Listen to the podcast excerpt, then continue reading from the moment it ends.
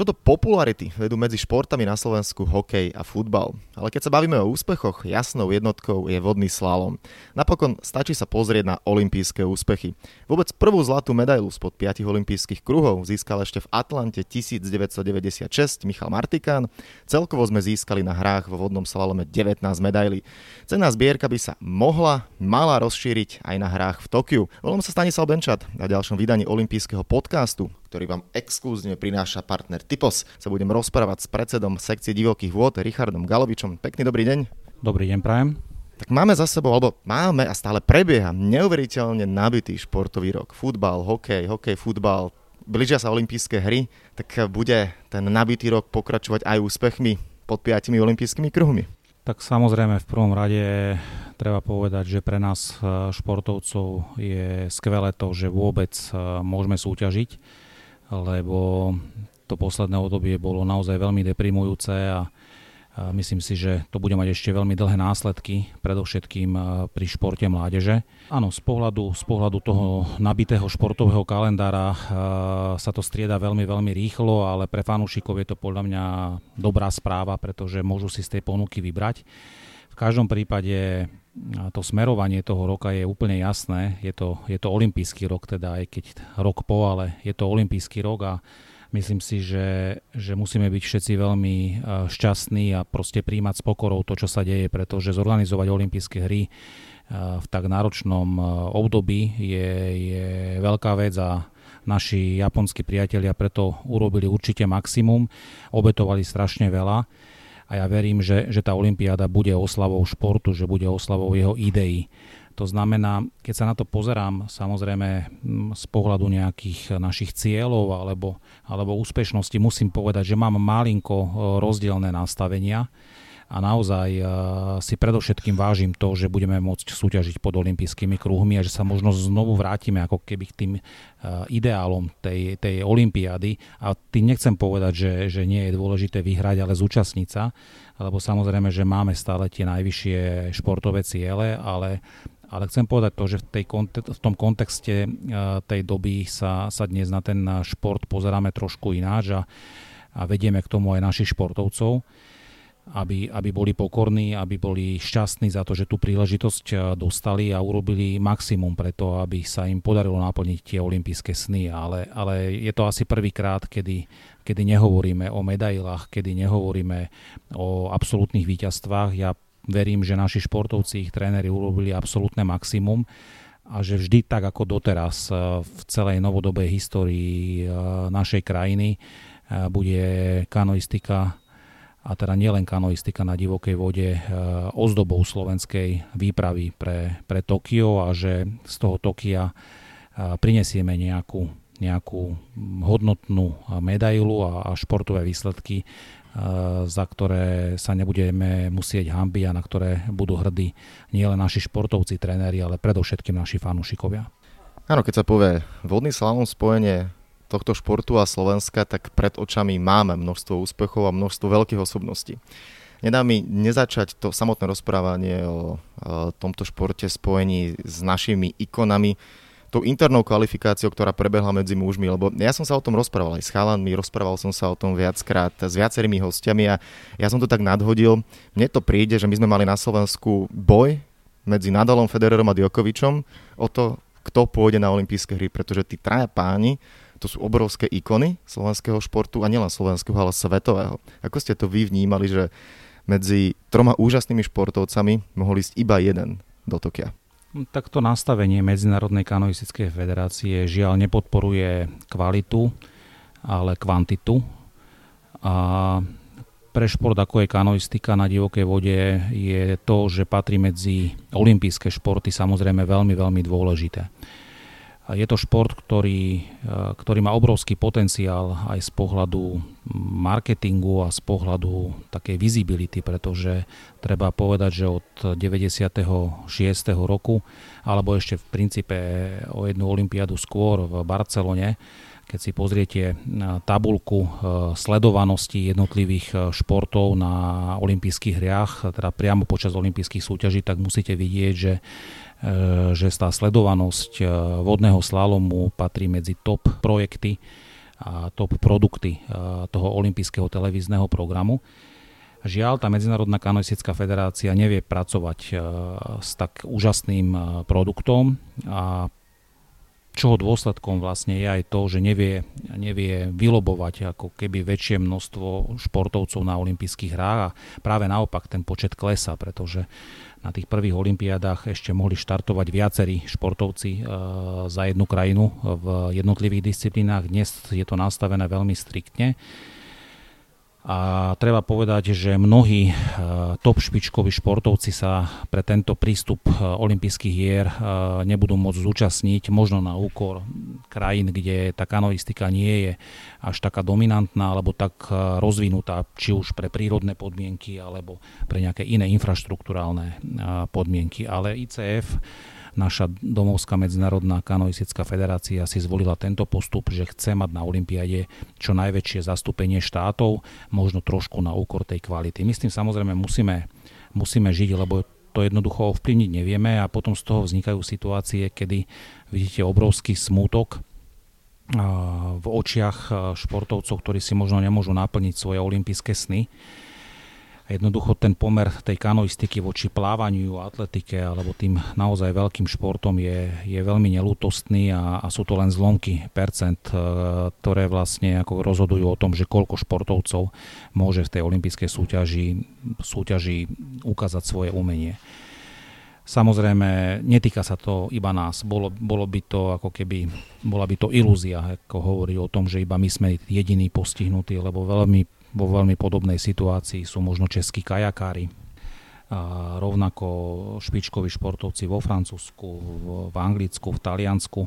Samozrejme, my to vnímame cez to naše uh, videnie sveta a je to obrovská tragédia, športová tragédia, že povedzme v tej kategórii C1 muži, kde máme uh, športovcov, troch športovcov, ktorí, ktorí patria možno do top 5 na svete, tak bohužiaľ nás bude môcť reprezentovať iba jeden.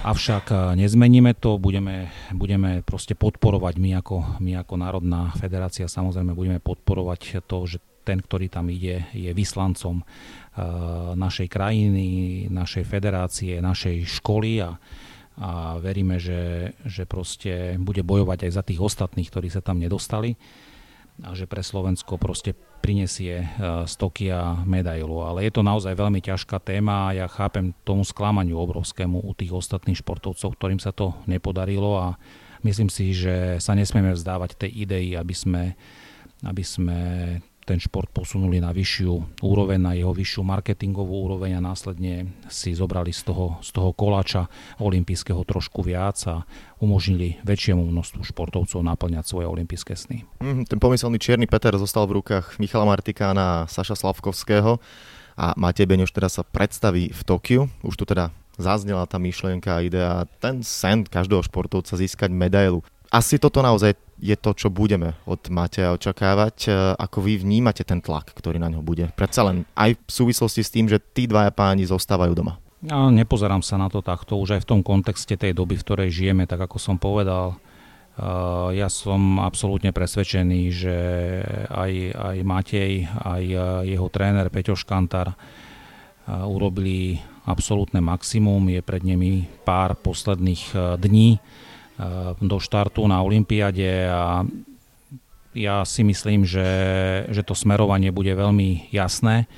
Uh, Matej Beň už bol vlastne v Riu na striebornej pozícii, tú olympijskú medailu už má. Tuším, že aké sú jeho olympijské ciele, ale nemyslím si, že to vytvára na ňo nejaký špeciálny tlak. Uh, je to skôr o naplnení tých absolútnych snov a ja som presvedčený, že, že v tom Tokiu môže byť veľmi, veľmi úspešný a budem mu držať palce. Nakoniec e, je to, je to chalan, je to jeden z nás e, vodákov. E, veľmi pracovitý, skromný, skromný športovec, ktorý toho veľa nenahovorí, ale o to viacej na sebe pracuje keď som sa tak ako pozeral na tie posledné tréningy, čo, čo vlastne vidím, rovnako na tú kvalifikáciu, tak bol, bol z tých chalanov najstabilnejší a myslím si, že si to vybojoval veľmi poctivým spôsobom. Je podľa môjho názoru veľmi odolný mentálne.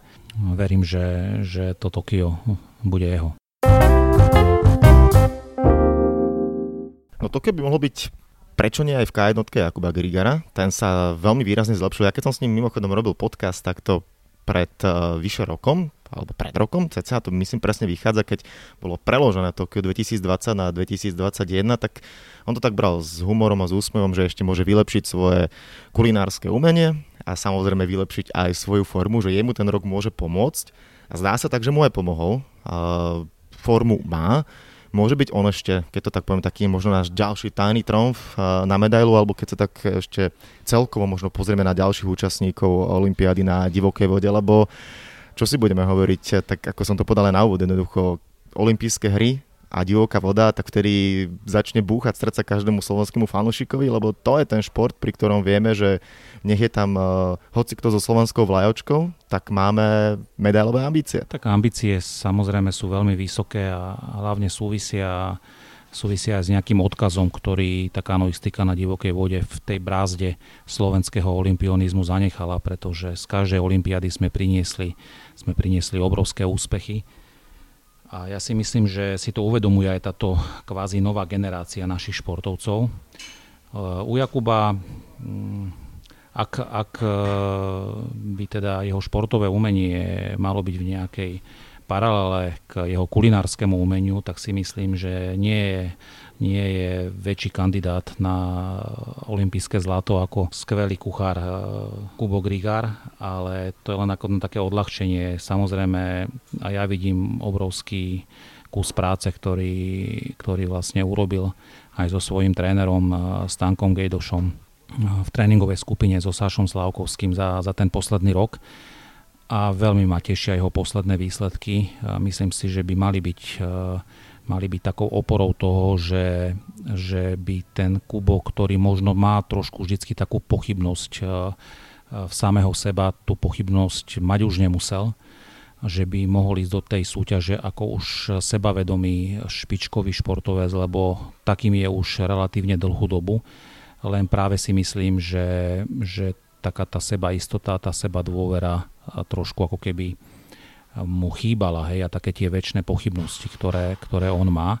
Ale to súvisí s tým, že, že je to veľmi, veľmi dobrý, slušný chlapec a, ale je to skvelý športovec. Takisto si myslím, že, že naozaj urobil obrovské množstvo práce a že má e, špeciálne teda pre, pre následujúcu olympiádu obrovský medailový potenciál. Ten kajak je samozrejme taký trošku vábank a všetci idú na absolútnu hranu, ale aj teraz, keď som sledoval jeho vlastne posledné, a teda posledné, e, prvé víťazstvo vo svetovom pohári, a teda na poslednom preteku, ktorý absolvoval v nemeckom Marklebergu, tak e, som práve videl niečo, čo som nikdy doteraz v tom jeho výkone nevidel a to bola práve taká, taký ten kľud, taká tá stabilita, že nebola to jazda na nejakej hrane možností a proste, že napalím to tam a uvidím, ako mi to vyšlo. Bolo to také, že sa snažil ísť v princípe stredom brán, mal dostatok priestoru na padlovanie, bolo to také, také, veľmi dobre sa na to pozeralo, lebo to bolo strašne stabilné. Ja si myslím, že,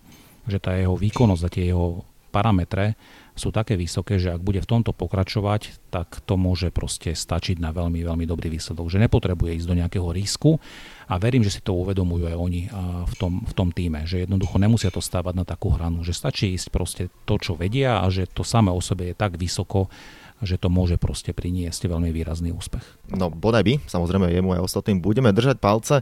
Slovenskí fanúšikovia boli zvyknutí v posledných rokoch a desiatkách rokov na olympijských hrách držať palce aj e, dvojičkám v disciplíne C2. To je trošku smutný príbeh, pretože tá nadväznosť či už na bratov Hochschornerovcov alebo bratrancov Škantárovcov nebude pokračovať a nemôže pokračovať, keďže Medzinárodný olimpijský výbor sa rozhodol zrušiť disciplínu C2. Ja viem, že sa to už veľakrát rozoberalo, možno tak s odstupom už aj väčšieho času. Ako vnímate toto rozhodnutie? Je to už aj spojené asi s tým, čo bolo podané, že tá pozícia nie je možno taká silná. Viackrát sa to aj riešilo, že atraktivita. Hoci ja napríklad, keď som bol v Londýne na Olympiade, tak tam ten kanál skutočne išiel vybuchnúť pomaly, lebo samozrejme domáci Briti boli vtedy veľmi dobrí, ale no minimálne z toho slovenského pohľadu je to extrémne smutný pohľad na to, pretože toto bola takisto naša top disciplína, tam medaila bola prakticky tiež vždy istá a žiaľ, takto sa vlastne končia aj sny mnohých športovcov zrušením olympijskej disciplíny. Je to veľmi smutný príbeh, ktorý hovorí o absolútnej neschopnosti Medzinárodnej kanoistickej federácie vnímať to, čo robí ten šport unikátnym.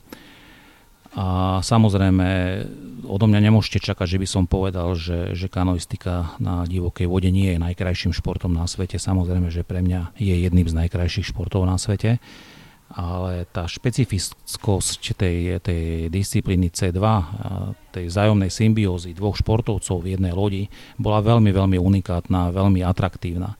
To, že kvôli nejakým gender požiadavkám e, v zmysle vyrovnanosti e, štartujúcich e, a teda počtov medzi mužmi a ženami, čo absolútne podporujem a som, som toho absolútne plným zástancom, obetujete jednu z najatraktívnejších, ak nie vôbec najatraktívnejšiu olympijskú disciplínu v programe, len svedčí o tom, že, že ľudia, ktorí riadia tento šport, nerozumejú proste dnešnej dobe a tomu, že prečo sa ten šport vlastne ako keby robí, hej, lebo on sa robí pre fanúšikov.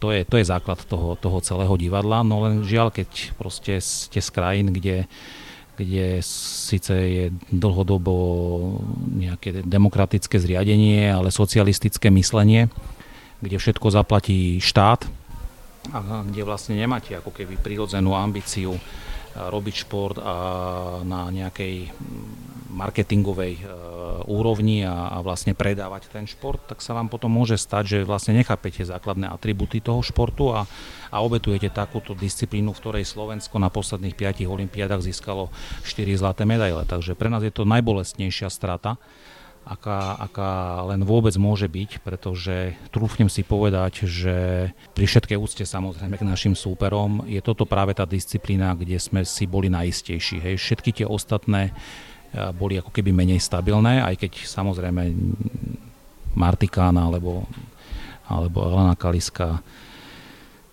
rovnako priniesli, priniesli tie, tie výsledky na rovnakej, by som povedal, ako keby úrovni v porovnaní povedzme s Hošonerovcami, následne so Škantarovcami. Hej. Ale keď sa pozerám ako keby na stabilitu tých, tých výsledkov, tak tá C2 bola, bola takou, nie že výkladnou skriňou, ale najväčšou stabilitou proste v našom medailovom alebo potenciálnom medailovom zisku. Takže je to obrovská, obrovská tragédia pre nás a pre mňa nepochopiteľný krok, ktorý by mal asi niekto aj vyhodnotiť a niekto za to aj nie z nejakú zodpovednosť, ale to, to hovorím v prostredí Medzinárodnej kanoistickej federácie, ako nemôžete očakávať. Mm-hmm. Poďme sa presunúť do čisto slovenských reálí. Keď sa bavíme o vodnom slalome, tak e, dve hlavné centra, Bratislavský Čunovo a Liptovský Mikuláš, e, keď sa pozrieme čisto ale na základňu, je ten odkaz športovcov, ktorí získavali medaile a naďalej ich získavajú natoľko veľký, že tento šport e, má dostatok svojich následovníkov. Koľko detí vlastne na Slovensku sa venuje vodnému slalomu, ak sú presné čísla? Tak samozrejme, čísla sú, sú veľmi presné a na takej tej e, nie ako keby, že eh, náborovej úrovni, ale na takej reálnej e, výkonnostnej úrovni e, nám na Slovensku padluje asi 300 e, mladých športovcov, čo v podstate je na hrane našich kapacitných možností. Hej, predsa len to nie je futbal, že hodíte loptu a 22 22 detí môže, môže behať. Ten šport potrebuje nejakú infraštruktúru, potrebuje tečúcu vodu, potrebuje rieku, potrebuje trénera, pretože e, na tie deti treba dávať pozor. E, je to svojím spôsobom e, obmedzujúce práve, práve pre tú infraštruktúru a pre to personálne zabezpečenie toho športu. Takže napriek tomu, že slovenská kanoistika teda investuje za posledných 10 rokov obrovské zdroje do podpory mládežnického športu. Nie sme schopní obslúžiť viac ako 300 detí. Má to sa aj svoje výhody, lebo trúfnem si povedať, že, že u nás neprebieha do klubov nábor, ako v mnohých iných športoch, ako to tak sledujem na Slovensku, ale cieľavedomý výber čo je vždycky lepšia cesta a lepšia správa. Aj my si jednoducho nemôžeme dovoliť strážiť deti len, len tak, aby, aby športovali. To znamená, my si naozaj vyberáme tie šikovnejšie, tie talentovanejšie. Rovnako sme radi, že ten šport má na Slovensku stále veľmi dobré e, vnímanie, že, že rodičia sú ochotní v tých našich hlavných centrách a tie deti do tých lodeníc priniesť, pomáhať našim trénerom rozvíjať ten šport a A myslím si, že je to vidieť aj na úrovni výsledkov našich mládežnických reprezentačných družstiev, kde takisto v posledných rokoch je tam dosť výrazný nárast a mnohí naši mládežnickí športovci patria do absolútnej juniorskej alebo teda mládežnickej svetovej špičky. Mnohí z nich majú medaile z juniorských majstrovstiev sveta alebo z juniorských majstrovstiev Európy. Trošku možno sa nám nedarí práve v tom prechode z tých mládežnických kategórií do tých kategórií seniorských, ale nemyslím si, že to je proste problém iba, iba kanoistiky na divokej vode, ale, ale identifikujeme to ako problém celého slovenského športu a verím, že sa na to nájdú vo veľmi krátkom čase nejaké systémové nastavenia, ktoré podporia výnimočných mladežnických športovcov v ich prechode do, do kategórie dospelých a že sa nám bude dariť z tých juniorských majstrov sveta reálne vychovať aj nových olympijských výťazov možno. Takže keď sa bavíme celkovo o následovníkoch tých veľkých mien, eh, minimálne z toho teda, čo počúvam, nie že vy ste optimista, ale zjavne realista, že je tam dostatok tých top talentov, ktoré tento šport eh, slovenskej, slovenských reáliach udržia medzi tými absolútne najúspešnejšími. No ja len hovorím to, že eh, z pohľadu nejakého systémového zabezpečenia si myslím, že to, ako sa staráme o mládež v slovenskej kanoistike je je určite nad štandardom toho, čo sa deje v slovenskom športe. A súčasne opakujem a hovorím to, že sa nám nedarí ten prechod, ale ja osobne si myslím, že to nie je o podmienkach, ale o tom, o tom nastavení tých, tých mládežnických športovcov, lebo dnes je taká doba, že, že živiť sa športom je naozaj veľmi, veľmi ťažké a tá mládež má strašne veľa možností proste ako do čoho investovať svoju energiu a, a životný čas.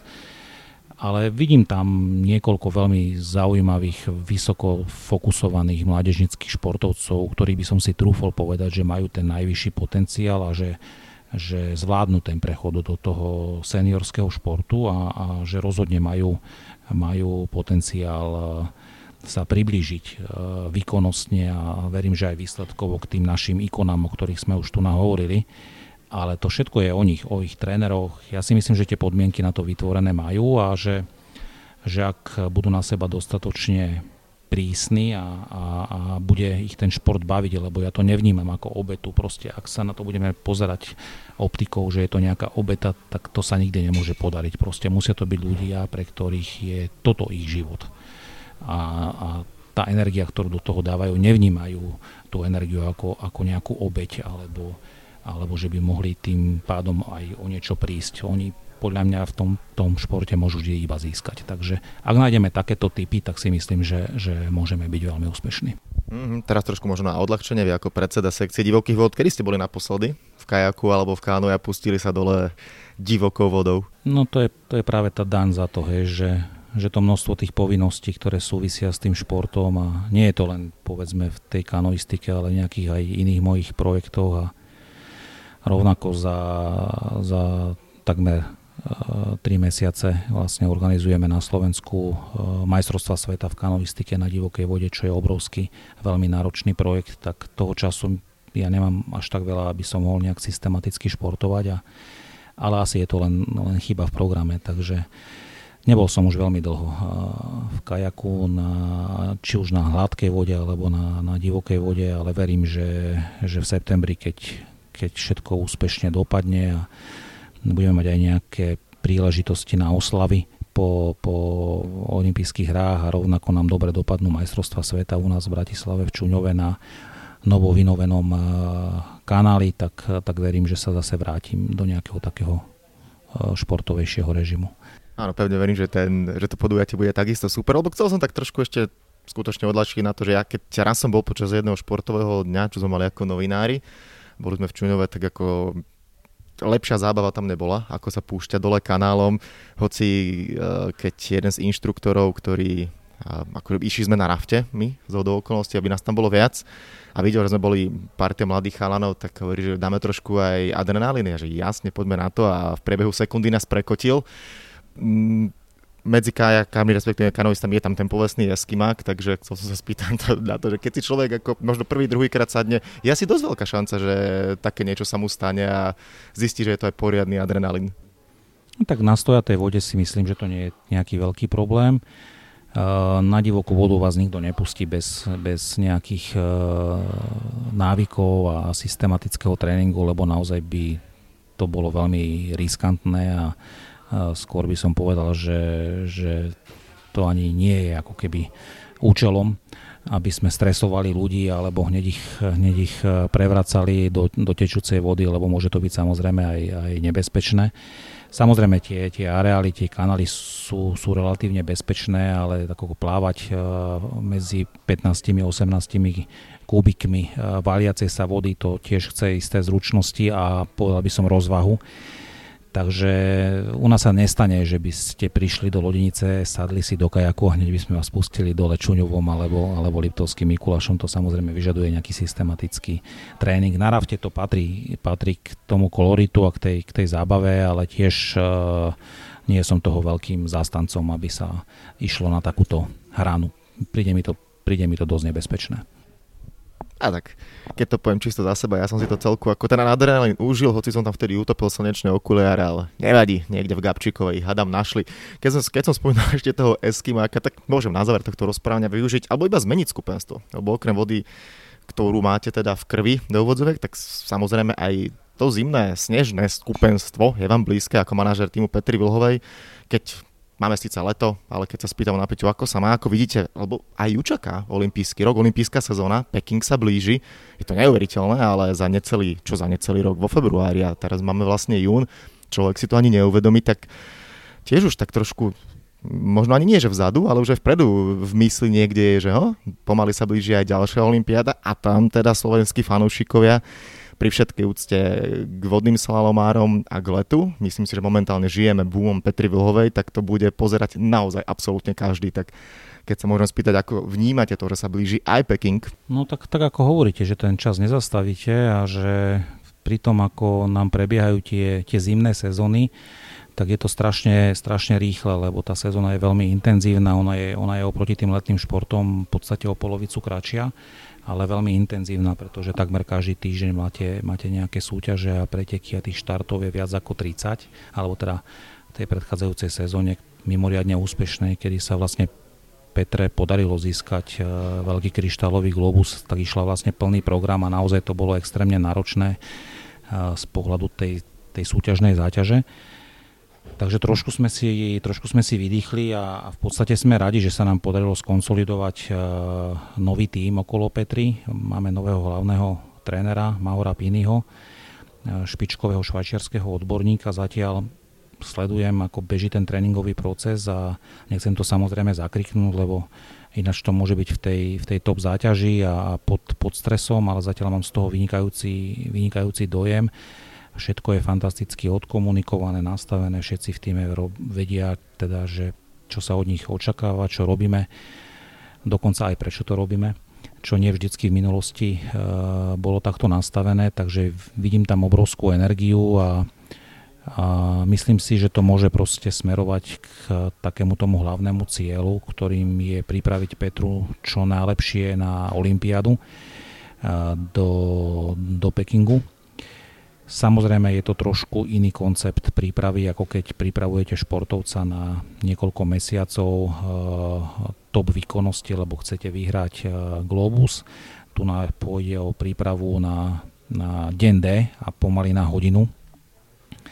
Takže je to, je to trošku iný koncept ale verím, že, že ten tým je silný a že má dostatok skúseností a že rovnako aj, aj náš nový hlavný tréner eh, vie, čo robí nakoniec. Uh, trénoval Tinu Maze práve v olympijskej sezóne, kedy, kedy Tina vyhrala olympijské hry. Takže myslím, že tie skúsenosti sú tam veľmi, veľmi vysoké a že verím hlavne, že bude Petra zdravá, že, že sa jej proste bude dariť v tej príprave minimálne tak, ako sa to ukazuje teraz na začiatku tej prípravy a že aj tá Peťa si princípe pôjde do tej Číny naplniť nejaké svoje olympijské sny a že bude na to, bude na to vynikajúco pripravená a verím, že bude mať aj trošku šťastie a keď pôjde nejaké 3 až 4 disciplíny, tak bude mať dostatok príležitosti na to, aby, aby reálne na tú olympijskú medailu útočila. Presne tak, či už Petra v Číne alebo vodní slalomári v Japonsku, všetkým budeme držať palce, olimpijský podcast sa pomalé listo bude chýliť ku koncu, patria však k nemu aj dve krátke rubriky a tie neminú ani vás. Prvá je spojená s jedlom, alebo možno s nejakým ranejším rituálom, uvidíme, kam sa až dostaneme, aké máte obľúbené raňajky, bez čoho si neviete predstaviť začiatok dňa, možno spomínaný nejaký ranejší rituál? No nie som ja úplne ukážkový prípad, ja povedal by som, že 9 z 10 prípadov raňajšieho jedla vlastne sa nerealizuje a takmer neraňajkujem, takže nie je to, nie je to úplne ukážka, ale, ale je to tak, no, že, že v podstate dosť dlho pracujem do noci a potom ráno stanem na také hrane tých časových možností a už, už nemám proste ten komfort na to, aby, aby to dávalo zmysel. To znamená, občas cez víkend uh, zjem nejaké, uh, nejaké jedlo, ktoré, ktoré mi pripravia doma s radosťou, ale, ale v bežné dni neraňajkujem. Mhm, no tak som veľmi zvedavý, ako vám bude chutiť záverečná časť podcastu, pretože to je olimpijský kvíz. Mám pre vás pripravené tri otázky. Bavíme sa o vodnom slalome. Najväčšia ikona slovenského vodného slalomu samozrejme Michal Martika. No ako som to už podal na úvod. V Atlante získal zlatú olimpijskú medailu ako tínedžer. Mal vtedy 17 rokov a koľko dní? Tolerancia 20 dní. Mal podľa mňa 17 rokov a 146 dní. Nie ste ani v tolerancii. Je to 17 rokov a 70 dní. Lebo on je májový a Olympiáda bola v júli. Je to úžasný výkon tohto skvelého športovca. Poďme na druhú otázku. Keď sa bavíme o vodnom slalome ako takom, kedy mal premiéru pod piatimi olympijskými kruhmi? Buď to bolo 1896, teda hneď na prvých hrách v Atenách, 1936 v Berlíne, Ostávame v Nemecku 72 a Mníchov alebo Barcelona 1992? Tak to je ľahká otázka pre nás vodakov. Premiéru mal e, v Mníchove, špeciálne teda v Augsburgu, kde, je, kde bol postavený prvý umelý kanál na svete takže v 72. roku. Presne tak, ešte aj doplnená správna odpoveď ten Augsburg, lebo olympijské hry áno, boli v Mníchove, ale kanál v Augsburgu. Poďme na tretiu záverečnú otázku, tá vždy býva spojená s Japonskom. Japonci, pretože tam, bude najbližšia Olympí, tam budú najbližšie olympijské hry, Japonci sú veľmi úspešní pod 5 eh, olympijskými kruhmi. Moja otázka, získali japonskí športovci od účasti na svojich prvých hrách viac alebo menej ako 500 medailí dokopy?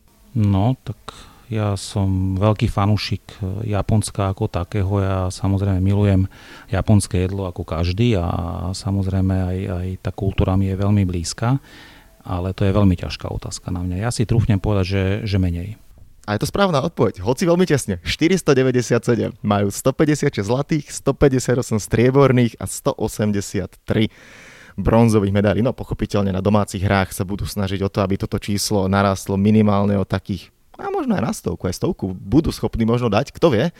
Uvidíme, necháme sa prekapiť. Teraz, aby som to ja v rýchlosti neprestrelil, ale myslím si, že teoreticky to možné je. No my sa hlavne budeme fokusovať na slovenských športovcov a tak ako sme sa aj rozprávali na príklad na vodných slalomárov, pretože tento šport nám robil v minulosti neskutočne veľa krásnych a pozitívnych emócií a pevne verím, že sa tak stane aj v Tokiu. Rozprávali sme sa s predsedom sekcie divokých vod eh, Richardom Galovičom.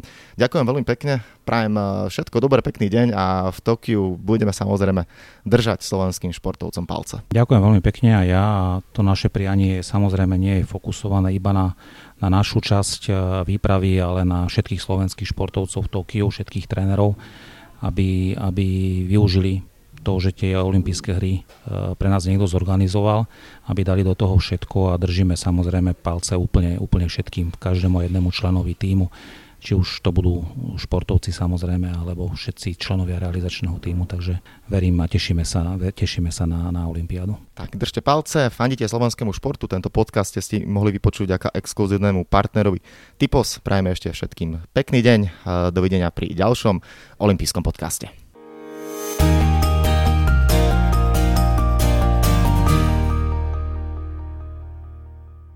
Tak, a to je na tentokrát všetko. Dúfam, že sa vám náš podcast páčil. Prihláste sa na jeho odoberanie vo svojej podcastovej mobilnej aplikácii na platformách Google Podcasty, Apple Podcasty a Spotify. Podcast môžete podporiť tým, že ho odporúčite niekomu z okolia, alebo náš podcast ohodnotíte na Apple Podcastoch, veľmi nám to pomôže. Všetky olympijské podcasty nájdete na stránke www.olympic.sk lomka podcasty. Svoje postrehy, názory na aktuálny podcast mi pokojne napíšte na môj mail stanobencat.gmail.com Rovnako tak mi môžete napísať tipy, s kým alebo na akú tému by ste chceli počuť podcast v budúcnosti. Volám sa Stanislav Benčat a budem sa tešiť na vás pri ďalšom dieli. Tak teda zatiaľ sa majte a všetko dobré. Olympijský podcast vám prináša exkluzívny partner Slovenského olympijského a športového výboru, spoločnosť Typos, generálni partneri 4F a Toyota – Hlavní partnery Bila, SPP, CZ Slovakia, Allianz a partner Matador.